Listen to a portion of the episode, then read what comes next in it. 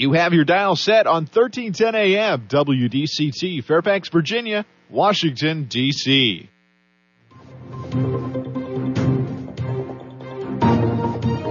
워싱턴과 미국 그리고 세계의 흐름을 짚어보는 라디오 워싱턴의 시사 토크쇼 워싱턴 전망대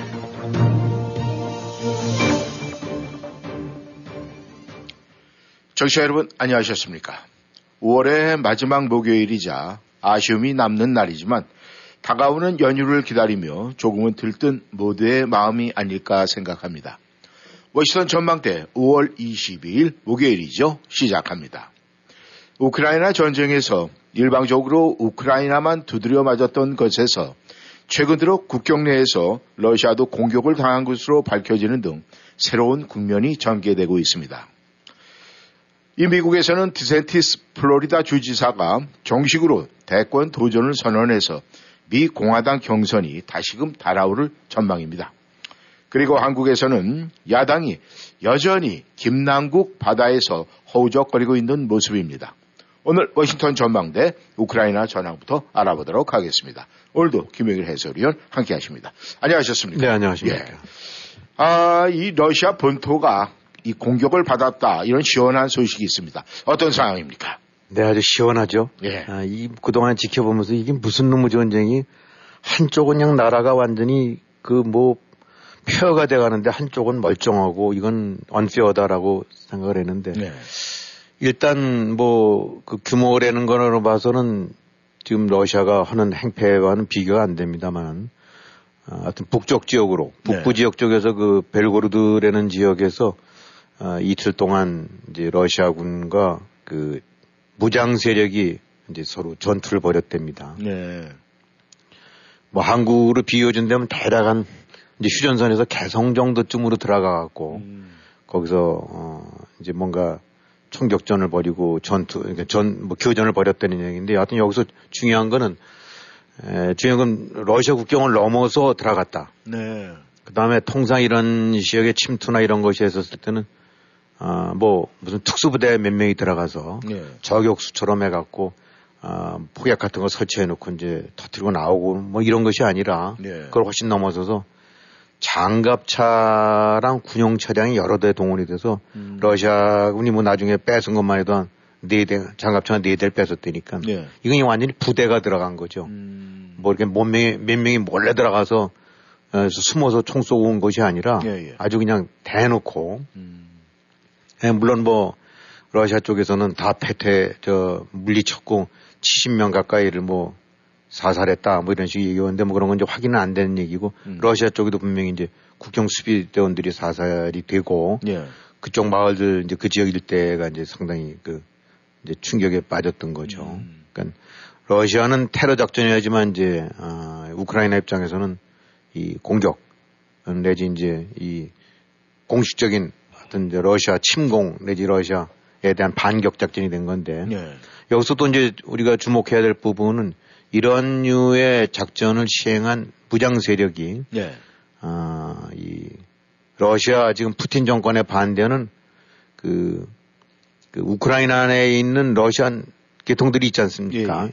이 사람들 구성된 이제 민병대라는 거예요. 음. 아, 소속들이 무슨 이제 이름들은 무슨 FRL, RC, RVC 등 이런 이제 민병대들 나름대로인데 무슨 그 러시아군 의용 군단 또 러시아 자유군단 뭐 이런 식들이 이름이 있나 봐요. 그러니까 우크라이나 내에 있는 러시아계 사람들 중에서 어, 거꾸로 들고 일어난 거죠. 음. 그래서 이 이제 저 푸틴의 개들을 푸틴을 이제 제거해야 된다 예. 이런 식으로 해서. 근데 어쨌든 어 외형성으로 모양이 좋은 게 네. 예, 바로 러시안들이 주축이 돼서 푸틴 쪽을 뒤통수를 치는 공격을 했고 음. 그 공격 지점도 어, 러시아 국경 내다. 예. 아, 라고 하니까 설령 이제 그 여파 아, 뭐 사상자라든가 피해가 그렇게 크지 않을지라 하더라도 예. 어, 적지 않은 임팩트를 줄 수 있겠죠. 음. 어, 그야말로 이 이제는 러시아도 뭐 지난번에도 물론 이제 그 저 보급 기지라든가 네. 유리 저장고 이런데 같은 데가 그 저기 저 드론 같은 경우는 공격을 받은 적이 있었지만은 음. 아, 그 역시 이제 뭐 드론이라는 것이 하늘에 떠서 어, 그야말로 이제 눈에 안 보이게 가서는 아주 제한적인 공격 아닙니까? 네. 근데 여기는 그, 그야말로 부대가 들어가 갖고, 음.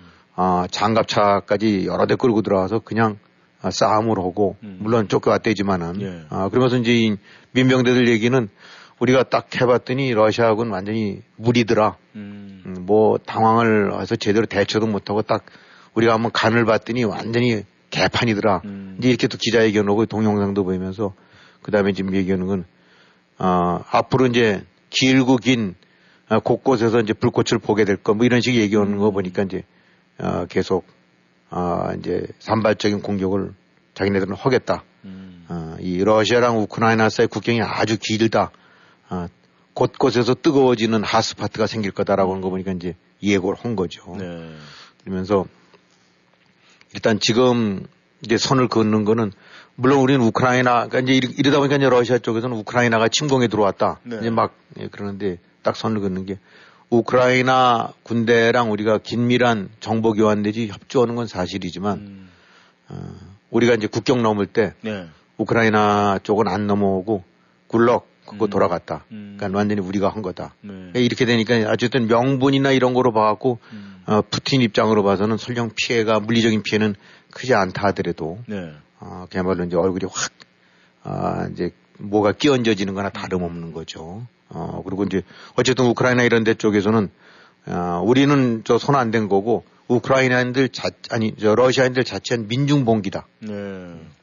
이런 식으로 하니까 명분이라든가 모양새 굉장히 좋은 거죠. 네. 물론 이 과정에서 아, 미국이 제공했던 이제 장비, 아, 무슨 엠랩이라는 아, 이런 이제 특수 자량 저 장비인데 이건 그 무슨 지뢰 같은 거 제거하는 데 쓰는 이런 그런 것들인가 봐요. 네. 아프가니스탄 같은 데서는 많이 썼대는데 이런 것이 이제 몇, 몇백 대 지원이 됐다는데 그 중에서 일부가 활용이 됐나 보죠. 네. 어.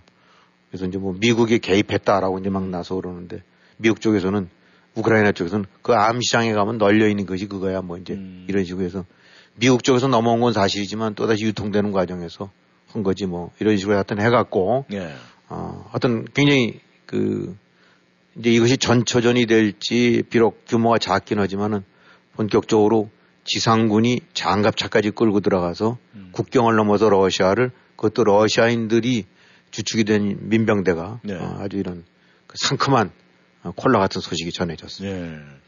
아, 요번에 그, 그 침투를 당한 그 지역이 뭐 핵을 뭐 주둔시켰던 그 지역이라 뭐 이 핵도 전부 다 뭐 다른 곳으로 이전을 했다 그런 소식도 네, 들리고. 그런 얘기도 같이 좀 예. 뒤따라 나오고 있습니다. 아, 그리고 지금 이제 그 우크라이나에서 그 미국산 그 F-16 전투기 그것도 이제 뭐 요청을 하는데 조만간에 그 느낌으로 봤을 때는 음. 아, 아마 좀 어, 전달이 되지 않을까 그런 생각이 드는데 아무튼 지금 여러 가지 문제로 저항사 이렇게 볼 때 이 러시아가 좀 흔들림이 있는 것 같은데 어떻습니까? 어떻게 러시아가 좀 흔들림이 있습니까? 네, 하여튼 외형적으로는 지금 큰 전투는 없어요. 네. 바흐무트랜드에서 뭐 거꾸로 이제 자기네들이 다 저기 바흐무트를 이제 차지했다라는 식으로 얘기해서 외형적으로 봐서는 전쟁 어, 국면에 큰 변화는 없는 것 같은데 네. 곳곳에서 지금 드러나고 있는 조짐들 보게 되고 나면 러시아가 분명히 좋지 않은 조짐들은 많이 나오고 있습니다. 네. 우선 지금 아까 말씀드렸던 이제 국경 넘어서 어그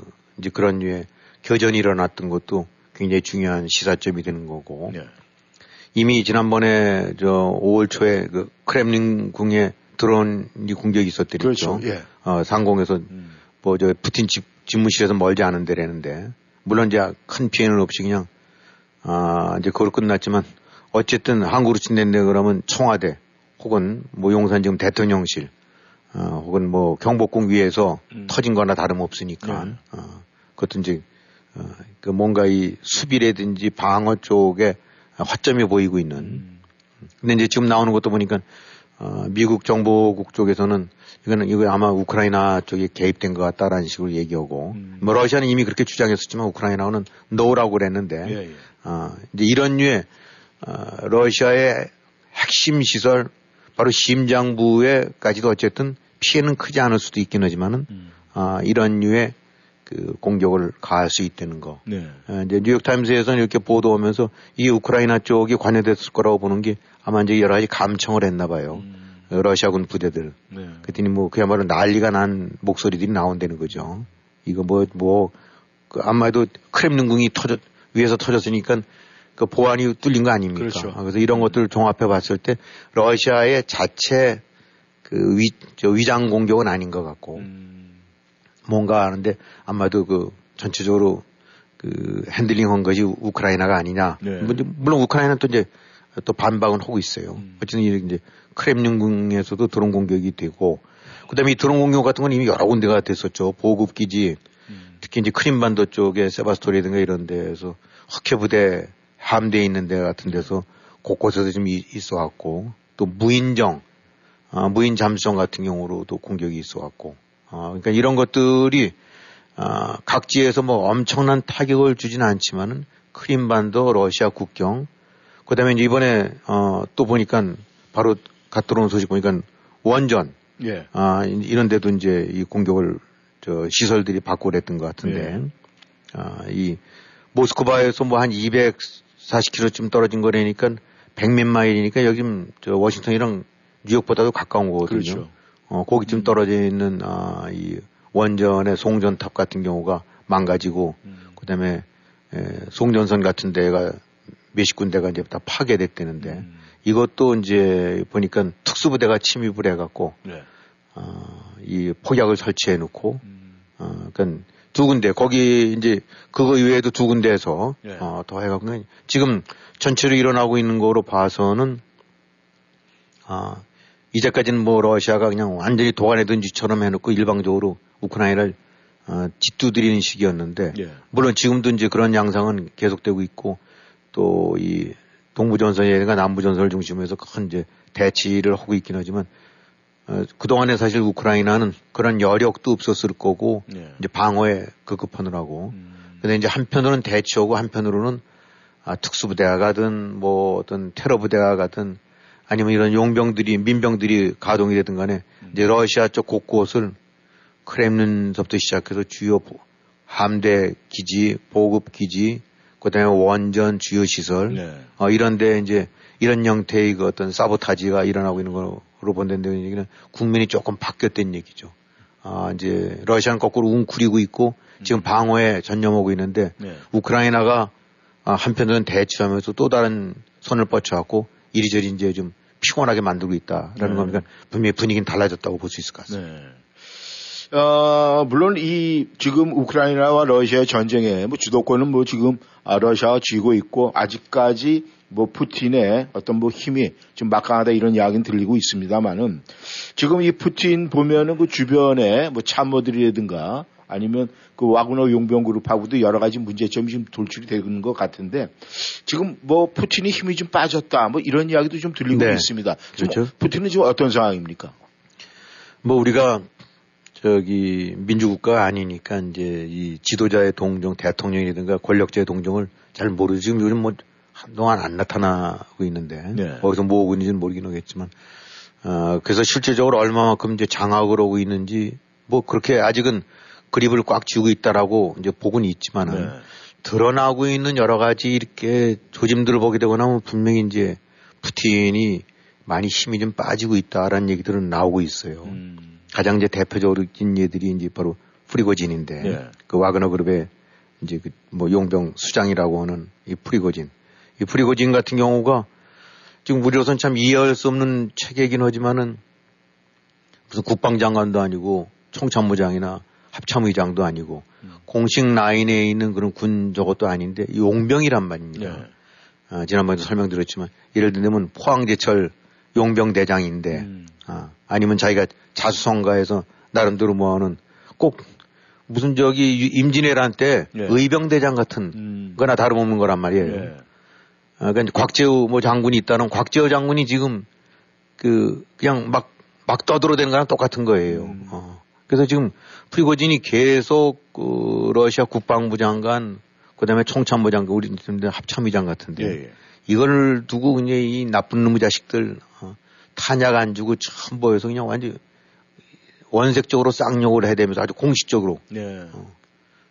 그냥 어디가 지옥에나 죽어라 하고 뭐 이런 식으로 해서 하고 나니까 근데 이제 또 나아가서는 그 다음에 한 지난 주인가에는 푸틴 자체를 이제 험담을 하는 네. 그런 이제 이 메시지도 있었거든요. 네.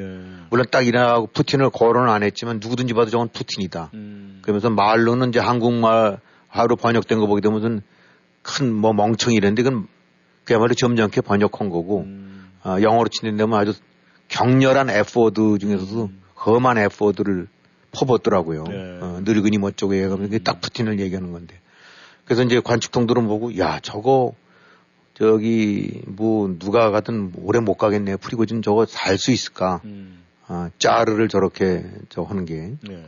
근데 지금 바로 이제 오늘도 또 그런 영상 내지 메시지가 나왔는데 네. 어, 이 프리고진이 이번엔 또 그 저 푸틴한테 충성을 맹세한다는 식의 또 단 좀 약간 그런 저기 립 서비스를 했어요. 네. 그러면서 이제 하는 얘기가 아, 기가 막힌 게 아, 이게 잘못하면 이제 러시아 혁명 날 것 같다. 음. 어, 과거 저 1917년에 했던 러시아 혁명 있죠. 예. 황제 쫓아내고 음.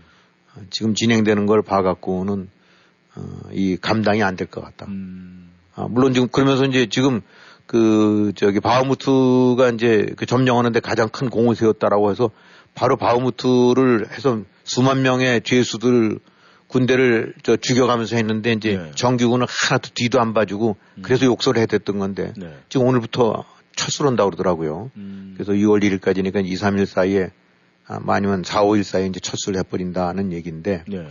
그러면서 이제 하는 얘기가 이 우크라이나가 지금 시작할 때는 형 아주 게임도 안 되는 상대였는데 네. 아, 이 지금은 세계 최고 막강한 군대가 돼버렸다. 음. 아, 그러니까 감당이 안 될 것 같다. 네. 그러면서 이 식으로 가다가는 아, 결국 국경 문 닫고 어, 지금 러시아 앞으로 비상겸령 선포하고 해서 대처하지 않게 되거나 하면 간다. 음. 어, 그래서 북한식으로 해서 문 닫아서 버티지 않으면 이제는 어려울 것 같다라는 식으로 얘기를 하면서 네. 어, 이 뭐 전력 같은 건 이제 프리고진이 알고 있는 식들이겠는데 그러면 전쟁 시작할 때는 아, 기껏해봐 우크라이나에 쓸만한 탱커 500대밖에 없었는데 음. 지금 이제 5천 대 가량으로 된 것 같고 네.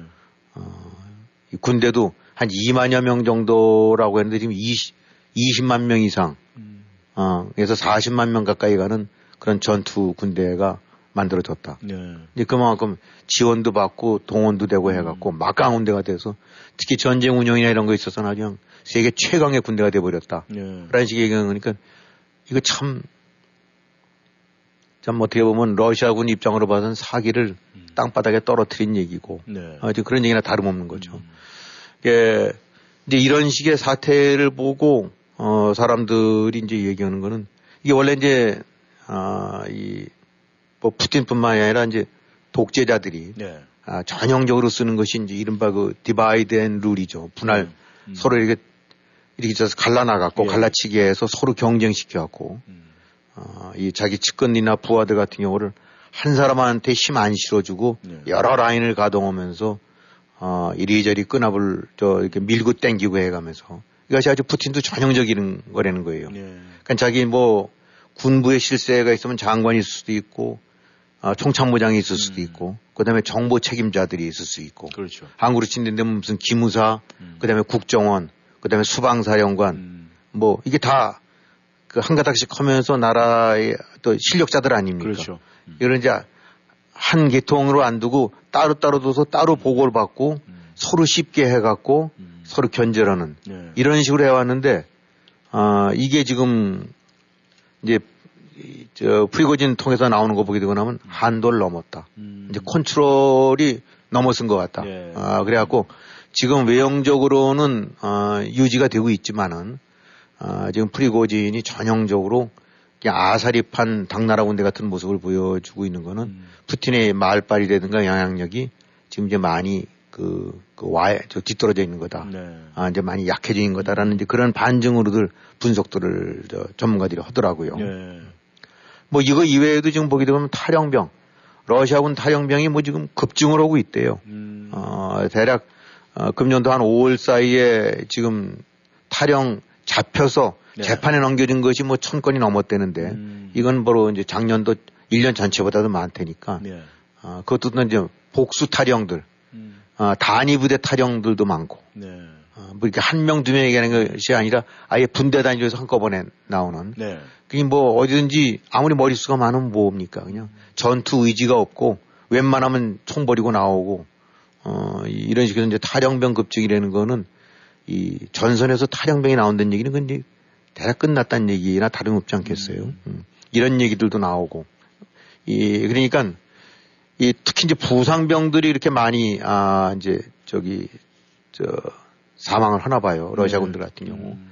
그러니까 당연히 뭐 짐작이 그럴 수밖에 없다고 보는 거는 그 붕대 같은 경우 이렇게 저기 나오는 거 보게 되고 나면 네. 어왜 우리 그 붕대 오래된 거 보면 누렇게 발해 갖고 너덜너덜해진 거 있지 않습니까? 예, 예, 예. 형식은 모양은 붕대인데 음. 잡으면 뚝뚝 끊어져요. 어. 그러니까 그게 얼마나 간뭐 30년, 40년 된 거라네요. 음. 그건 발 상처 쌈에도 오히려 그 잘못되겠어요. 음. 이제 그러니까 지금 뭐 그런 식으로 보급이라든가 지원 체계가 돼 있고 나니까 음. 어, 어차피 양쪽 전투 벌어지게 되고 나면 부상자는 생긴단 말입니다. 네. 아 근데 이제 부상자라는 거는 사실 한 명이 생기고 나면 서너 명 정도의 정규 병력이 뭐 들 것으로 운송오고 뭐 이렇게 하려면 그 약화되는 거 아닙니까? 네. 아, 그렇기 때문에 이 불가피한 상태, 사태긴 하지만은 전력 약화의 가장 큰 그 요인이 되는 건데 특히 부상병들이 사망으로 이어지는 확률이 아주 높다는 거예요. 네. 러시아는. 그래서 그걸 딱 수치로는 안 하지만 이럴 때면 10명이 부상되고 나면은 신속한 이제 후송하고 야전병원 시설이라든가 이런 걸 잘하게 되고 나면 뭐 다리 절단하거나 이런데 하게 뭐 이렇게 해서 이제 소생을 시키고 네. 또 어디 뭐 가슴이라든가 머리 같은 데 한다 하더라도 이제 경우에 따라서는 사망하는 사람도 있을 텐데 음. 그 비율이라는 것이 예, 그야말로 이제 부상 그자에서 사망으로 갈 확률이 무슨 그 이제 0.1, 0.3, 10명에 1명, 음. 또 이제 뭐 한뭐 10명에 2명 음. 이런 꼴도 나오는데 지금 러시아에서 나오는 거는 10명에 6 내지 7명 정도가 죽는다는 거예요. 음. 그러니까 특히 뭐 이래서 팔이라든가 손이나 이런 데는 그럭저럭 견딜 수 있는데 네. 다리라든가 뭐 이제 이 몸통이 몸체라든가 네. 이런 데 되는 들 같은 경우에는 후송 수단도 없고 음. 후송에서 그 뒤처리해 줄 만한 야전 병원 시설도 없고 네. 약품도 없고 보급 체계도 없고 명령 체계도 없고 그래 갖고 음. 그냥 웬만하면 퇴각을 해버린대요. 네. 어. 이런 상태가 이것이 이제 겉으로 드러나지 않는 음. 아, 지금 양상인데 아, 이 이런 것들이 다 종합을 해봤을 때 아, 이 지금 러시아의 어떤 어, 이 공격력이라든가 이런 이 전력 같은 경우는 그야말로 그냥 겉은 그럭저럭 모양새를 유지하고 있지만 그냥 숭숭 구멍이 뚫린 음. 그런 형편없는 상태가 아닌가. 예. 아, 근데 이런 부분들이 아, 모든 것들이 결국은 이제 푸틴의 장악력이라든가 통제력의 상실이 돼가고 있는 것이 아닌가. 네. 어, 그 대표적인 걸 아까 이제 프리고진 했지만 프리고진이 저렇게 날 그야말로 날뛰고 이런 부분들이 음. 저게 상식적으로 있을 수가 없다는 얘기죠. 네. 그러니까 이제 갈 때까지 가고 있구나라는 그런 평가들을 내리고 있는 요인 요소가 되는 것이 바로 이제 그런 것들입니다. 네. 아, 김 의원께서 지금 말씀하신 대로 지금 러시아도 러시아 그 inside에서 나름대로 이런 허점, 구멍이 많이 보이고 있다는 얘기인데 또 이 반대로 말이죠. 이 우크라이나 쪽에서 입장을 봤을 때도 우크라이나도 이 서방 세계 모든 걸 100% 거의 의존하고 있는 입장인데 그렇죠. 예. 지금 이 미국도 이제 뭐 미국 뭐 대통령 뭐 또 여러 가지 문제, 선거도 있고 이제 이런 걸 앞두고 있어서 내정에서 뭐 공화당과 민주당이 서로가 좀 협치가 잘 이루어져야 이것도 지원이 가능한 건데 지금 이 미국에서 어 앞으로 이 대선 문제도 있고 여러 가지가 있는데 이 우크라이나에 대한 그 지지 지금까지 해왔던 것처럼 흔들림 없이 계속 갈 것 같습니까? 아니면 좀 흔들림이 좀 있을 것 같습니까? 네, 아무래도 이제 조금 전쟁 초기보다는 이른바 열기가 좀 떨어진 것 같아요. 지원 열기가. 네. 음, 그래서 이제 그런 건 걱정되는 부분인데 그래도 가장 최근에 조사한 거를 보게 되니까 아, 특히 이제 40대 이상 그 장년층, 네. 중장년층 연령대에서는 거의 한 80% 정도가 절대 우크라이나 침공은 정당화될 수가 없다라는 음. 인식들을 갖고 있는 것 같고 네. 아, 물론 이제 또 젊은 층에서는 한 60%로 떨어진다니까 젊은 층들은 또 조금 더 다른 생각을 하고 있나 보죠. 네. 근데 일단 지금 전체적으로 본다고 그러면 한 60% 정도쯤은 우크라이나에 대한 지원은 계속돼야 된다. 음. 그러니까 이제 머저리티는 그렇게 될 생각을 하고 있는 거고 네. 이 앞으로를 또 러시아에 이제 이런 이거 이번에 그냥 그 좌시했다가는 그 여파가 굉장히 커진다. 네. 아, 이 그 부작용이. 그렇기 때문에 대략 한 4명가, 미국 사람 한 4명 가운데 3명 정도는 어, 미국이라도 어떤 식으로 커버를 하고 역할을 해야 된다. 아, 이런 식의 인식을 가지고 있는 것 같아요. 네. 어, 그러니까 이제 이런 부분들이 뭐 지금 미국이 저 서방 동맹 전체를 이끌고 있는 거지만 그냥 그야말로 무슨 미국이 한 나라 대 한 나라가 아니라 미국과 합쳐서 나머지 서방. 그래도 그것보다도 훨씬 미국이 많은 지원을 하고 네. 그러니까 뭐 미국이 흔들리거나 그런 데서 지원이 떨어지게 되고 나면 우크라이나 못 버티죠. 그렇죠. 음, 그래서 아, 또 역설적으로 이제 그 거꾸로 아, 다른 서방들도 이제 미국 하는 것도 좀 자꾸 눈치를 보면서 음. 그렇게 아, 이제 그걸 안 따라갈 수가 없는 건데 지금 어떤 F-16 같은 경우는 어, 영국 같은 데서 이제 일단 모양새를 잡아주면서 밀어붙이는 것 같고 음. 아, 미국도 이제 미국 뭐 다른 거라기보다 이제 아, 공식적으로 미국 무기가 아, 개입이 되게 되거나 확전에 또 빌미를 줄 수 있다 이런 부분 때문에 미국이 조심하는 거지 뭐 다른 거 있겠어요. 네. 아, 근데 어쨌든 영국이나 이런 데에서 어, 총대를 메고 밀고 나가니까 음. 어떻게 보면 이제 F-16 같은 경우도 지원이 되는 것 같고 네. 그렇게 됐을 때는 어, 공격보다 이제 방어력들 부분들이 공군 쪽에서 음. 훨씬 커지게 되니까 굉장히 또 유리한 우크라이나 입장에서는 유리한 국면이 되겠죠. 예. 아, 그리고 이제 서방국들도 뭐 그래도 여전히 가고 있는 것 같은데 뭐 그런 저 대의론 또 명분론 때문에 아니면 어, 옳고 그런 것을 가려갖고 이제 아, 국, 여러 가지 이제 불이익을 감수하고 한다는 그런 좋은 측면으로 보- 볼 수도 있는데 네. 또 하나 지금 나타나는 거 보게 되고 나면 어차피 전쟁이 뭐 10년, 20년 갈 건 아니고 음. 우크라이나도 이제 끝날 거 아닙니까? 네. 그렇게 되고 나면 우크라이나의 재건이라는 것이 지금 음. 전 세계가 눈독을 들이고 있는 엄청난 이제 대박이라는 거죠. 음. 최소 8천억 달러에서 1조 달러. 아, 지금 미국 예산이 한 6조 달러 정도 되는 거니까 예. 이건 뭐 어마어마한 거죠. 음. 아, 그 정도가 필요한. 그러니까 최소한도 아, 이제 그 정도 시장이 만들어진다는 거죠. 음. 그래서 이렇게 쭉 보게 되고 나면은 아, 그동안에 독일이나 프랑스가 요리조리 뺀질거리고 뒤를 미루고 하다가 음. 근래 들어서 무슨 정신을 차린 것처럼 좀 하는 거였는데 음. 뭐 그게 예, 다 여러 가지 대의를 위해서 하는 거라는 측면도 있긴 하지만 이제 나오고 있는 것들 보게 되고 나면 지금 그 시장에 들어가려면 네. 이제 이더 이상 뺀질거리다가는 음. 어, 그, no, 당신들은 이런 소리 들을까봐 이제 본격적으로 성의 표시를 하는 게 아니냐. 음. 뭐 이런 얘기도 나와요. 네. 뭐 그런 측면에서는 뭐 한국 같은 경우도 아, 뭐 이리저리 무슨 저, 저 이리저리 피하고 저거 하다가 지금 뭐 월스트리트저널 보게 되니까 포탄 50만 발, 몇십만 발 정도가 미국 쪽으로 건네지고 있다니까. 네. 아, 그것이 뭐 우크라이나 간다는 얘기는 뭐 아니긴 하지만 이제 모양만 그렇게 하는 거죠. 미군한테 주면 미군이 알아서 음. 주는 식으로 해서 미군이 짐을 크게 덜었다라고 하더라고요. 네. 그렇지 않게는 좀 포탄 재고가 떨어졌기 때문에 여러 가지 문제가 될 수 있는 무슨 집속탄 이런 것들을 써야 되는데 음. 한국에서 딱 이한 50만 발 하게 되고 나면 이 우리가 얼핏 규모를 짐작을 못 하는데 러시아가 북한한테 가서 그냥 이리 졸리고 저리 압박을 가해서 갖고 오려는 것이 만 발이 되니까 네. 예, 지금 얼마만큼 큰 규모인지 알 수가 있겠죠. 음. 근데 한국도 아직 우크라이나 재건 생각 안 할 수 있겠어요. 아, 그러니까 음. 아, 따지고 본데도 뭐 어쩔 수 없는 거긴 하지만은 네. 이 우크라이나 재건이라는 지금 우크라이나 한편으로는 완전히 어, 의뢰 입장에서 어, 이제 손을 벌리고 있지만은 네. 또 한편으로는 신경 좀 써줘. 그러면 음. 나도 재건 때 당신들한테 신경 써줄게. 음. 라는 또 카드가 있나 봐요. 네. 잘된 거죠. 음. 아, 그렇게 해서 하여튼 그런 이러저러한 이유로 해갖고 네. 서방 측의 어떤 저 이 지원 내지 이런 분위기도 아직까지는 음. 아, 그래도 괜찮은 것 같고. 그래서 이제 하여튼 관건은 어, 일단 다음부터는 어쩔 뭐 어떻게 될지 모르기는 저 어떻게 되는지 모르긴 하지만 이제 앞으로 지금 예정되고 있는 네. 우, 우크라이나군의 대반격 음. 여기서 이제 뭔가가 큰 결실이 나오게 되고 나면 분위기는 또 확 더 일별할 수도 있겠죠. 네. 그런 걸 한번 기대를 해봐야 될 것 같습니다. 네. 아무튼 뭐 우크라이나 당사자 입장에서 굉장히 아, 아픈 마음이겠지만은 이 대한민국 그러면 또 이 건설 토목 쪽에는 또 세계 최강 아닙니까? 지금 뭐 중동 시장은 그건 게임이 네. 안 된다는 거니까. 음. 하여간 뭐 대한민국에도 많은 콩고물이 떨어질 것 같습니다. 이 청취자 여러분께서는 워싱턴 전망대 함께하고 계십니다. 전하는 말씀 듣고 다시 돌아오겠습니다. 팬데믹으로 힘든 지금 비즈니스 오너를 위한 정보 tax credit 놓치지 마세요. 비즈니스 오너 누구라도 신청 가능한 ERC, loan이 아닌 정부 tax credit입니다. PPP 받아서도 신청 가능한가요? 코비드 동안 매출이 올라서도 신청 가능한가요? 어떤 업종이라도 신청 가능한가요?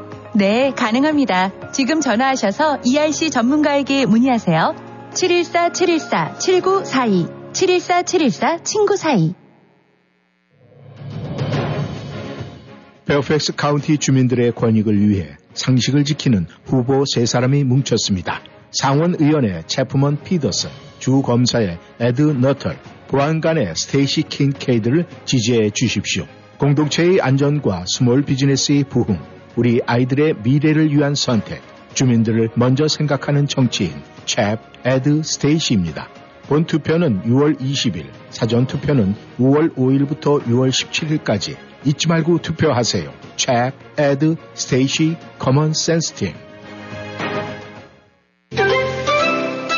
워싱턴 지역 최고의 전통과 명성을 자랑하는 제일학원의 29번째 맞는 여름 캠프. 학교식으로 운영되는 enrichment 프로그램, 선발을 거친 학생들을 위한 GT반, TJ 준비반 등 다양한 프로그램은 물론 고등학생들을 위한 SAT 준비반은 여러분의 자녀들이 새학년을 자신있고 성공적으로 보낼 수 있도록 하는 소중한 밑거름이 되어줄 것입니다. 제일학원의 여름 캠프 등록 문의는 703-978-0008, 703-978-0008. POS의 최강자 WBS에 맡겨주세요. 하나, WBS의 POS는 EMV 인증으로 찰지백 걱정 없이 비즈니스를 할 수 있습니다. 둘, WBS의 레스토랑 POS 시스템은 고객이 온라인 주문 시 즉시 키친 프린터로 주문 내용이 출력되는 획기적인 시스템으로 전화 주문에 따른 실수도 방지하고 주문 접수 시간도 단축해 효율적인 비즈니스 운영이 가능합니다. 언제나 앞서가는 POS의 최강자 WBS 1800 WBS 5675 1800 927 5675 이젠 전문가에게 맡기세요. 버지니아 지역 최대 규모 한인 에어컨 회사 L&B 유니버설 냉난방. 가정용과 상업용 에어컨 설치는 물론 점검과 보수까지 책임집니다. 캐리어, 트레인, 레녹스 등 각종 메이저 브랜드 취급합니다. 규모가 곧 신용입니다. regular 시스템 2톤까지 초특가 세일합니다. 덕트 클리닝 상담해드립니다. 고객 만족을 최우선으로 하는 L&B 유니버설 냉난방 703-618-4822 이 기회를 꼭 잡으세요.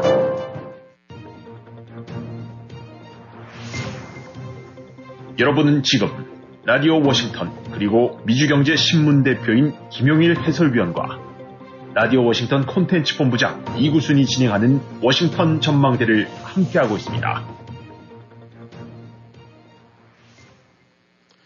전하는 말씀 듣고 다시 돌아왔습니다. 청취자 여러분께서는 워싱턴 전망대 함께하고 계십니다.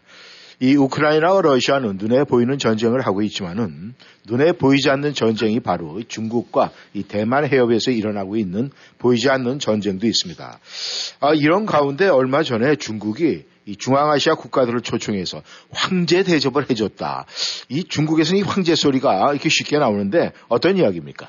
네, 그 얼마 전에 저 일본에서 이제 G7 회의가 열렸더랬죠. 예, 예. 어, 세계 뭐 미국 포함해갖고 이제 세계 G7이라는 것은 이제 선진국 제일 이제 최 첨단 이제 정상에 있는 국가들인데 그래서 이제 쭉 모여갖고 여러 가지 중국에 관한 거, 러시아에 관한 거 이제 공동 대응을 그러니까 이제 아마 중국이 네. 야 우리도 C7 한번 해보자라는 식으로 해서 어, 그래갖고 저 중앙아시아국들 예. 음, 무슨 우리 잘 국, 국가명 외우기가 참 힘들죠. 근데 지금 탄자들하는 국가들 있지 않습니까? 예, 예. 무슨 카자흐스탄, 무슨 예. 키르기스탄 해갖고. 근데 이 중앙아시아 국가들이 사실은 러시아 영향권에 있는 국가들인데 음. 중국이 계속 이제 손뻗치고 그렇다 하더라도 이 러시아에 이제 이렇게 그뭐저 예속된 국가는 아니긴 하지만 전반적으로 이제 경제나 군사 이런 쪽 부분 때문에 바로 그 저 러시아랑 국경을 접하고 있는 데들이기 때문에 네. 어, 그러다가 이제 러시아가 지금 흔들흔들거리고 나니까 얼른 이제 손을 뻗쳐서 이제 다섯 나라를 불러서 이제 대통령이든 뭐 이렇게 불러다 놓고 근데 이 대접을 했다는 것이 예. 하, 이제 바로 그 G7에서 그 이제 뭐 대통령 총리들 이렇게 먹은 이제 회의하고 예, 예. 그다음에 이제 저녁 식사나 식사는 이런 것들 보게 되고 나면 사진들 나온 거 보게 되고 나면 회의도 뭐 꼭 우리 침대면 보통 웬만한지 그냥 저 패밀리룸만한 데서 네. 그다음에 밥 먹을 때도 보게 되면 바짝들 붙어 앉아갖고 음. 에, 조그만 그 저기 원탁에 앉아서들 그냥 저, 저 무슨 무슨 우리 크랩집 가서 예, 같이 예, 예, 저, 예. 저, 게 까먹듯이. 예. 어. 근데 여기는 어 이 사진 보고 이런 거 저 동영상 보고 나니까 네. 아예 회의 전체 회의장이 네. 축구장만 축구장보다 좀 크대요. 네. 우리 축구장 상, 한번 상상해 보시면 압니다. 그만한 실내 공간에 앉아서 네. 테이블이라는 것이 아, 지름이 10m 넘는 원탁 테이블이니까 음. 이건 마이크를 대고 소리나 쳐야나 들릴 저거지. 음. 어, 그래 놓고 앉아갖고 또 무슨 대통령도 들어올 때는 호롱불 든 저기 여자들 쭉 하고 네. 무슨 공연단이 500명이 넘는 공연단에서 또그 앞에서 그 저기 그 무슨 전통 공연을 하고 예. 그냥 그냥 그야말로 황제처럼 그래서 다 봐라 저 G7 모인 거 보니까 무슨 저기 주차 저 차고만한 데서 모여 있고 밥 먹는 데서 보니까 무슨 곁방살이 처음 오는데 니들은 봤지 이렇게 번쩍번쩍 하는 거. 예. 근데 이게 이 러시아도 비슷하거든요. 네. 예, 러시아도 하는 행태들이 그뭐저 사진 보게 되고 나면 저 푸틴 혼자 앉아서 예. 길게 무슨 뭐 한 20m나 30m 되는 탁자 끝에 앉아 있고 나머지 보고 오는 장관 이런들은 옹기종기고 모여 앉아 갖고 네. 어뭐 그거는 자기네끼리라고도 하긴 하지만은 자 어지간 뭐 정상회담을 했다 하면 무슨 뭐 연애를 했다 한다고 그러면 그야말로 그냥 수십 미터쯤 되는 그 테이블에다 놓고 그래서 이 전체주의거나 독재자들이 이건 뭐 북한도 똑같거든요. 어, 하는 것들 보게 되고 나면 공통점들이 뭔가 이렇게 어, 과시하고 의리의리하고 반짝반짝 하는 거라서 자기 위세를 뽐내는 이런 식으로들 하는 것이 그런 행태인 것 같아요. 어, 이 서방 이제 자기네들 메시지로 봐서는 야 니들 뭐 G7 하는 거 보니까 저 꾀제지하게 하는데 우린 놀아도 이렇게 크게 놀아. 하는데 이게 보면은 꼭 뭐 이 명품 다덕다덕 붙인 그 그런 사람 있지 않습니까? 예, 예, 예. 어, 나 명품, 어, 나 이것 좀 봐줘라고 하는데 그래 자, 저 꾸미는 데는 돈 꽤는 들었겠다지만 그것이 그대로 천격으로 느껴지듯이 어, 유치하고 천격으로 드러나시 예, 이 보게 되고 나면 크고 그냥 의료정 걸 좋아하는데 광장 같은 경우도 보게 되고 나면 어, 북경이 이른바 그 천안문 광장 예, 예. 어, 전 뭐, 거긴 못 가봤습니다만은, 그 크기가, 그러니까 880m 길에요. 길이 880에 500m래요, 폭이. 그러니까, 근데 이거 말고 중국엔 더큰 광장들이 질비하게 있대네요. 예. 아무튼 근데 가장 대표적인 얼굴이라고 해서는 천안문 광장이, 예. 아, 그다음 이 붉은 광장 같은 경우도 예. 이한 4분의 1 규모가 된다니까 뭐 엄청나게 큰 거겠죠. 거기서 이제 사열들 하고 폼 잡고들 그러는데 북한 김일성 광장도 어, 이 넓이가 7만 5천 평방미터쯤 된다니까 어, 대략 한 데면 어, 한 500m에 150m 폭 이런 정도쯤 되는 거니까.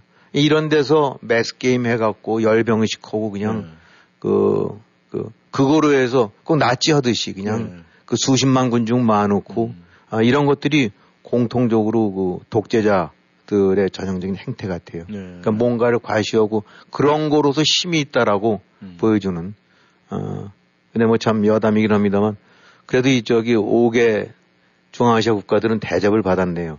저 푸틴이 그러니까 시진핑이 필요하면 이렇게 한다는 얘기예요.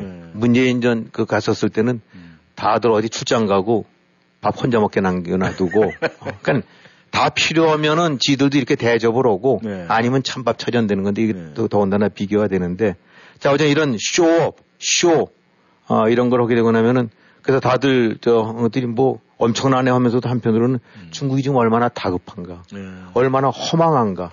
아 이런 거를 고스란히 에, 보여준 그런 코미디다. 아 그래서 아, 뭐, 그건 제가 붙인 이름이랍니다만 C7이랑 G7이랑 한판 대결을 했는데 촌스럽게 짝이었고, 아, 그냥 그 명품도 제대로 된 명품이 아니라 제가 봤을 때는 그 짝퉁 명품을 걸치고 있는 것 같은 그런 느낌을 줘요. 그게 지금 중국의 실체 모습이에요. 근데 사실 이 뭐 명품을 걸치는 사람들 이렇게 보면은 말이죠. 이게 받는 사람이 있고 받지 않는 사람이 있는데 억지로 갖다 껴서 맞춰 놓으면은 이 진짜 사우라 제품보다도 못한 것이 명품인데 아무튼 이, 이 전형적인 이 사회주의 국가들의 그 허세의 모습을 이제 엿볼 수가 있는데 그것은 뭐 러시아나 뭐 이, 예, 중국이나 이 또 북한이나 다 똑같지 똑같아요. 않을까 예. 그런 생각을 해봅니다. 아무튼 그런 모습 가운데 세상의 눈들이 어느 정도 그 수치를 맞춰줄지는 굉장히 궁금합니다. 아, 저희 대한민국으로 좀 들어가 보겠습니다. 이 대한민국이 요즘에 아, 도대체 무슨 얘기인지 모르겠습니다만은 이 코인 동전에서 이제 바다 뭐 이런 얘기가 나오고 있는데 그 한국 정치권에서 그 김남국의 바다 뭐 이런 얘기가 나와 있어요. 예전에 이 그 사행성 게임 이 바다 뭐 무슨 게임인가 바다 풍경인가 해가지고 한동안 사회적인 무리를 일으켰었는데 김남국의 바다라는 얘기가 나오는데 이게 무슨 얘기입니까? 네, 이제 우리가 흔히 어, 이제 상징적으로 했던 말이 그 민주당이 야권이 조국이라는 강을 어, 건너지 못하고 그 속에서 이제 거기에 얽매여 갖고 예. 헤매다가 이제 정권 뺏기고 음. 아, 지금 이런 꼴 됐다는 거 아닙니까? 예. 근데 이제 지금 조국은 강이었는데 지금 이제 김남국은 바다가 돼서 다 빠졌다는 얘기니까. 어. 그러니까 이제 한마디로 김남국이로 상징되는 아, 전형적으로 상징되는 이제 김남국이라는 그런 인, 인물에 의해서 네. 아, 야당 전체가 음. 아, 야권 전체가 좀 그 속에서 헤어나지를 못하고 이제 허우적거리고 있다는 그런 상징적인 얘기 같아요. 네.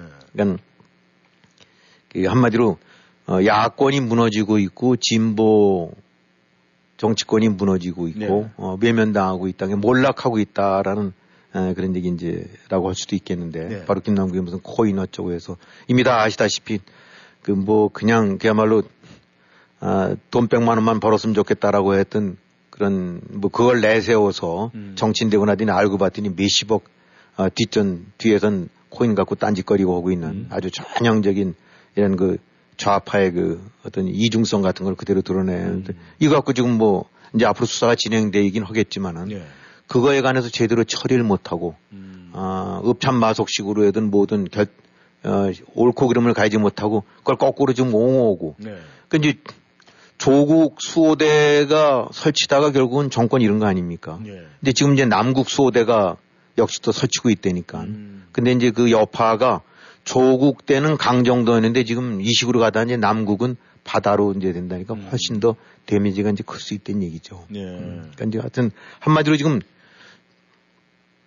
아, 진보 진영이라고 할 수 있는 좋게 말해서 진보인데 뭐 네. 이것도 뭐 진보는 원래 제대로 된 진보는 필요한데 음. 아, 이런 좌파 이 저 추종 이런 진보 이런 이름도 이제 붙이기가 안 되는 그런 그 저기 이제 그런 좀 무리들인데 네. 어쨌든 지금 뭐 정당 음. 민주당 그렇고 노조도 그렇고 노조 뭐뭐 이 이리저리에서 도심지에서 완전히 그냥 행패 부리고 음. 그다음에 또 일, 일부 진보 노 이런 데서는 거- 관련자들 북한 간첩이랑 관련된 사람들 나오고 시민단체 돈 떼어먹고 어 뭐 징용 거에서도 어 뭐 20%가 달래서 먹고 네. 뭐 이런 식의 것들 그 다음에 뭐 뭐 저기 종교단체들도 일부러 그렇고 그냥 하나같이 전부 돈과 연결된 구린 거랑 연결돼 갖고 지금 보게 되고 나면 곳곳에서 지금 물이 새고 있는 거 아닙니까? 예. 예.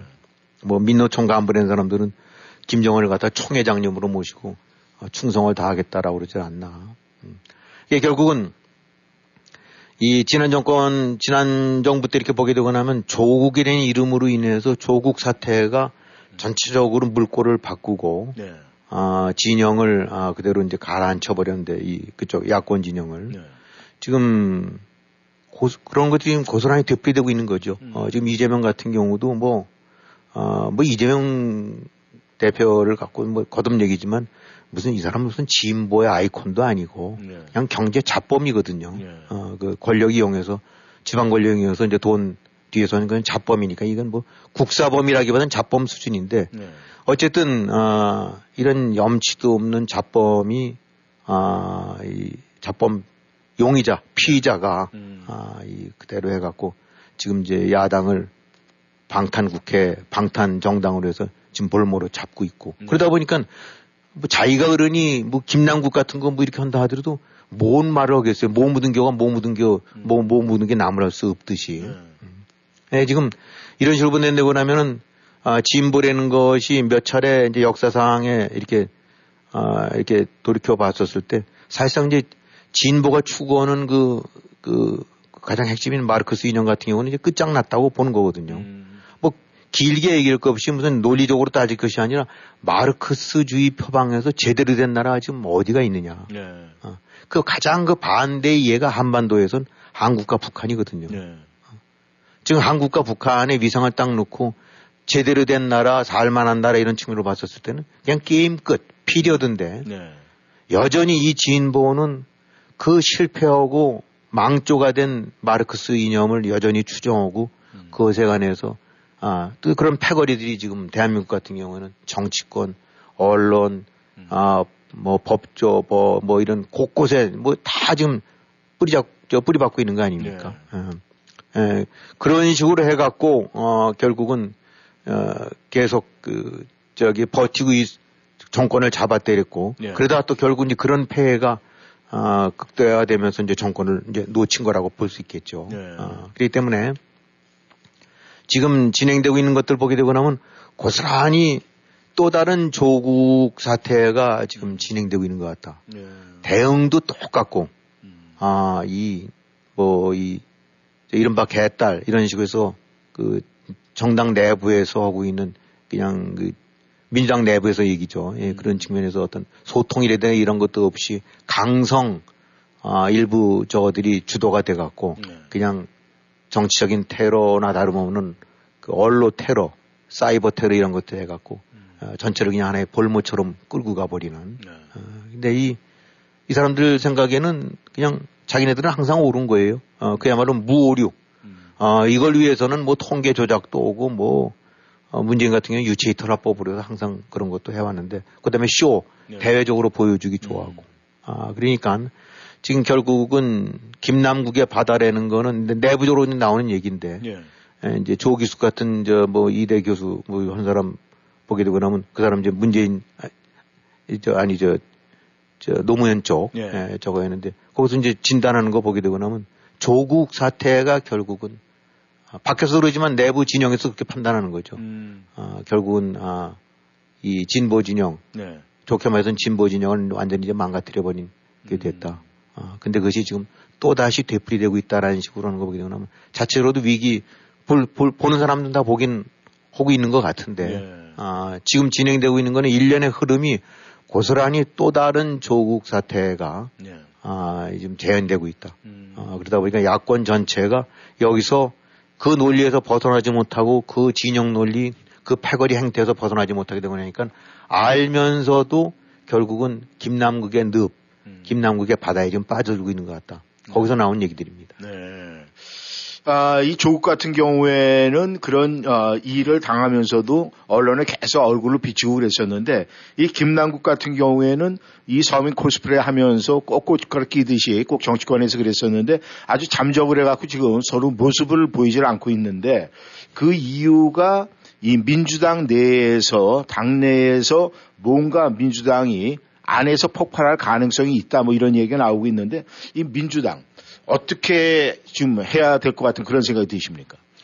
이 민주당이라는 건뭐 지난 시간에도 한번 그런 말씀드린 적이 있습니다만은 대한민국이 오늘까지 오는 데 있어서 어, 크게 이제 보수 쪽은 성장, 네.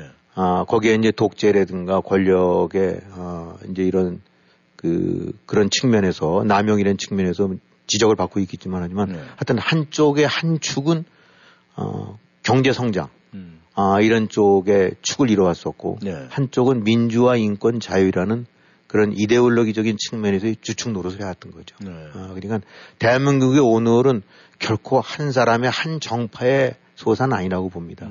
그 과정 속에서 야권에서 어, 이 많은 그 좋은 리더들이 있었고 또 사심이 아닌 국가를 위해서 대의를 위해서 움직이는 많은 사람들이 있었고 그 정신이 아, 쭉들 하나의 결집체가 되고 구심체가 됐던 것이 누가 뭐래도 그건 부인할 수 없는 미- 그건 민주당이거든요. 그러니까 민주당은 아, 대한민국을 앞으로 위해서라도 설령 정치적으로는 견해가 달라지고 아, 뭐 그럴 수는 있, 있다 하더라도 향후에라도 보수와 진보, 건전한 진보라는 측면에서는 잘 그 보호돼야 되고 존경받아야 될 그런 한 축이에요. 어. 근데 그럼 지금 보게 되고 나면 그 민주당이 지금 보게 되고 나면 좀 완전히 아, 이 어떤 정당이냐. 뭐 길게 얘기할 것 없이 바로 이재명 같은 사람, 조국 같은 사람, 김남, 김남국 같은 사람이 지금 민주당의 주류고 민주당의 대표이자 간판 스타 된 건 부인할 수 없지 않습니까? 과거 양김 때 혹은 뭐 조병옥, 아, 저, 저, 저 자유당 정권 때, 아, 무슨 신익희, 아, 또 뭐 정치는 아니었더라도 저 김병로, 가인 김병로 예. 이런 식으로 해서 뭔가가 그 한 축이 돼서 중심 인물이 돼갖고 했던 그 간판들이 네. 바로 그 상징하는 건데 지금 민주당의 간판이 이재명, 송영길, 김남국이라는 거는 그야말로 어, 정말 의학이 되는 거죠. 어떡하다 민주당이 몰라 그러고 아, 바닥에 꽁꾸리 쳐도 저런 급의 인물들, 저런 급의 인, 면면들이 지금 민주당의 아, 중심 내지 주인처럼 자리 잡고 간판처럼 노릇하고 있는가. 아, 이거는 더 얘기가 안 되는 거예요. 아, 그러니까 에, 단순하게 정치적으로 무슨 여야 보수 이런 걸 떠나갖고 향후 한국이 가야 될 길은 뭐, 뭐든지 돈으로만 갈 수는 없는 겁니다.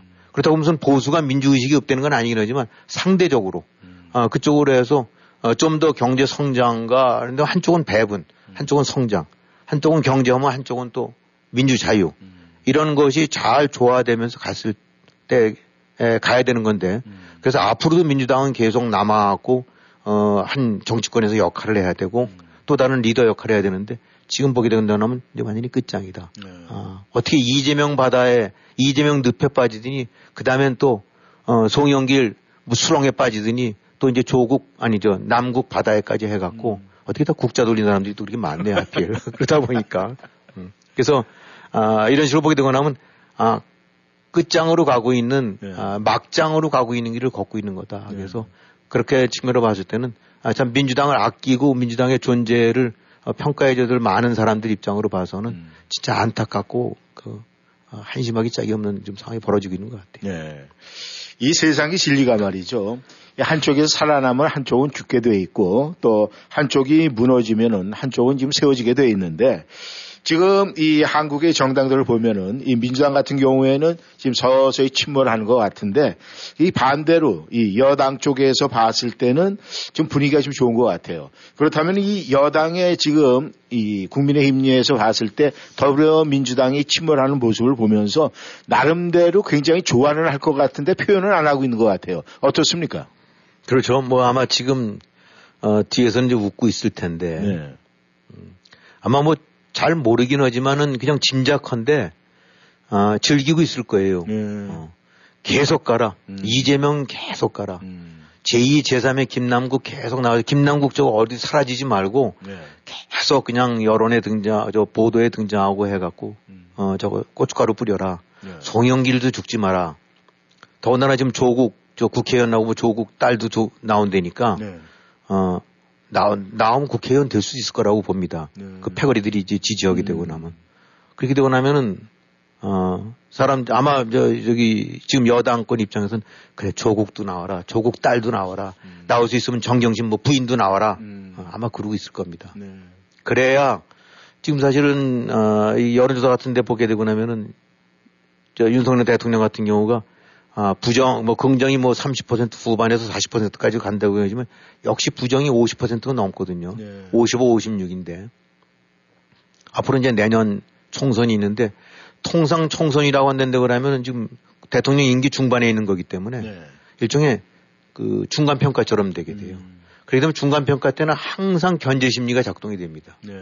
사람들 심리가 그렇게 돼. 미국도 늘 그래왔듯이 잘하든 못하든인데 또 못한다는 사람들이 많다는 입장으로 봐갖고는 더더욱. 그래서 지금 여당 입장으로 봐갖고는 내년도 총선의 프레임이 윤석열 정부에 대한 중간 평가라기보다는 또 다시 아, 미워도 다시 한 번처럼 조국의 조국의원 김남국 거기에 이재명까지 살아있댄다면은 이것처럼 좋은 게 없을 거예요.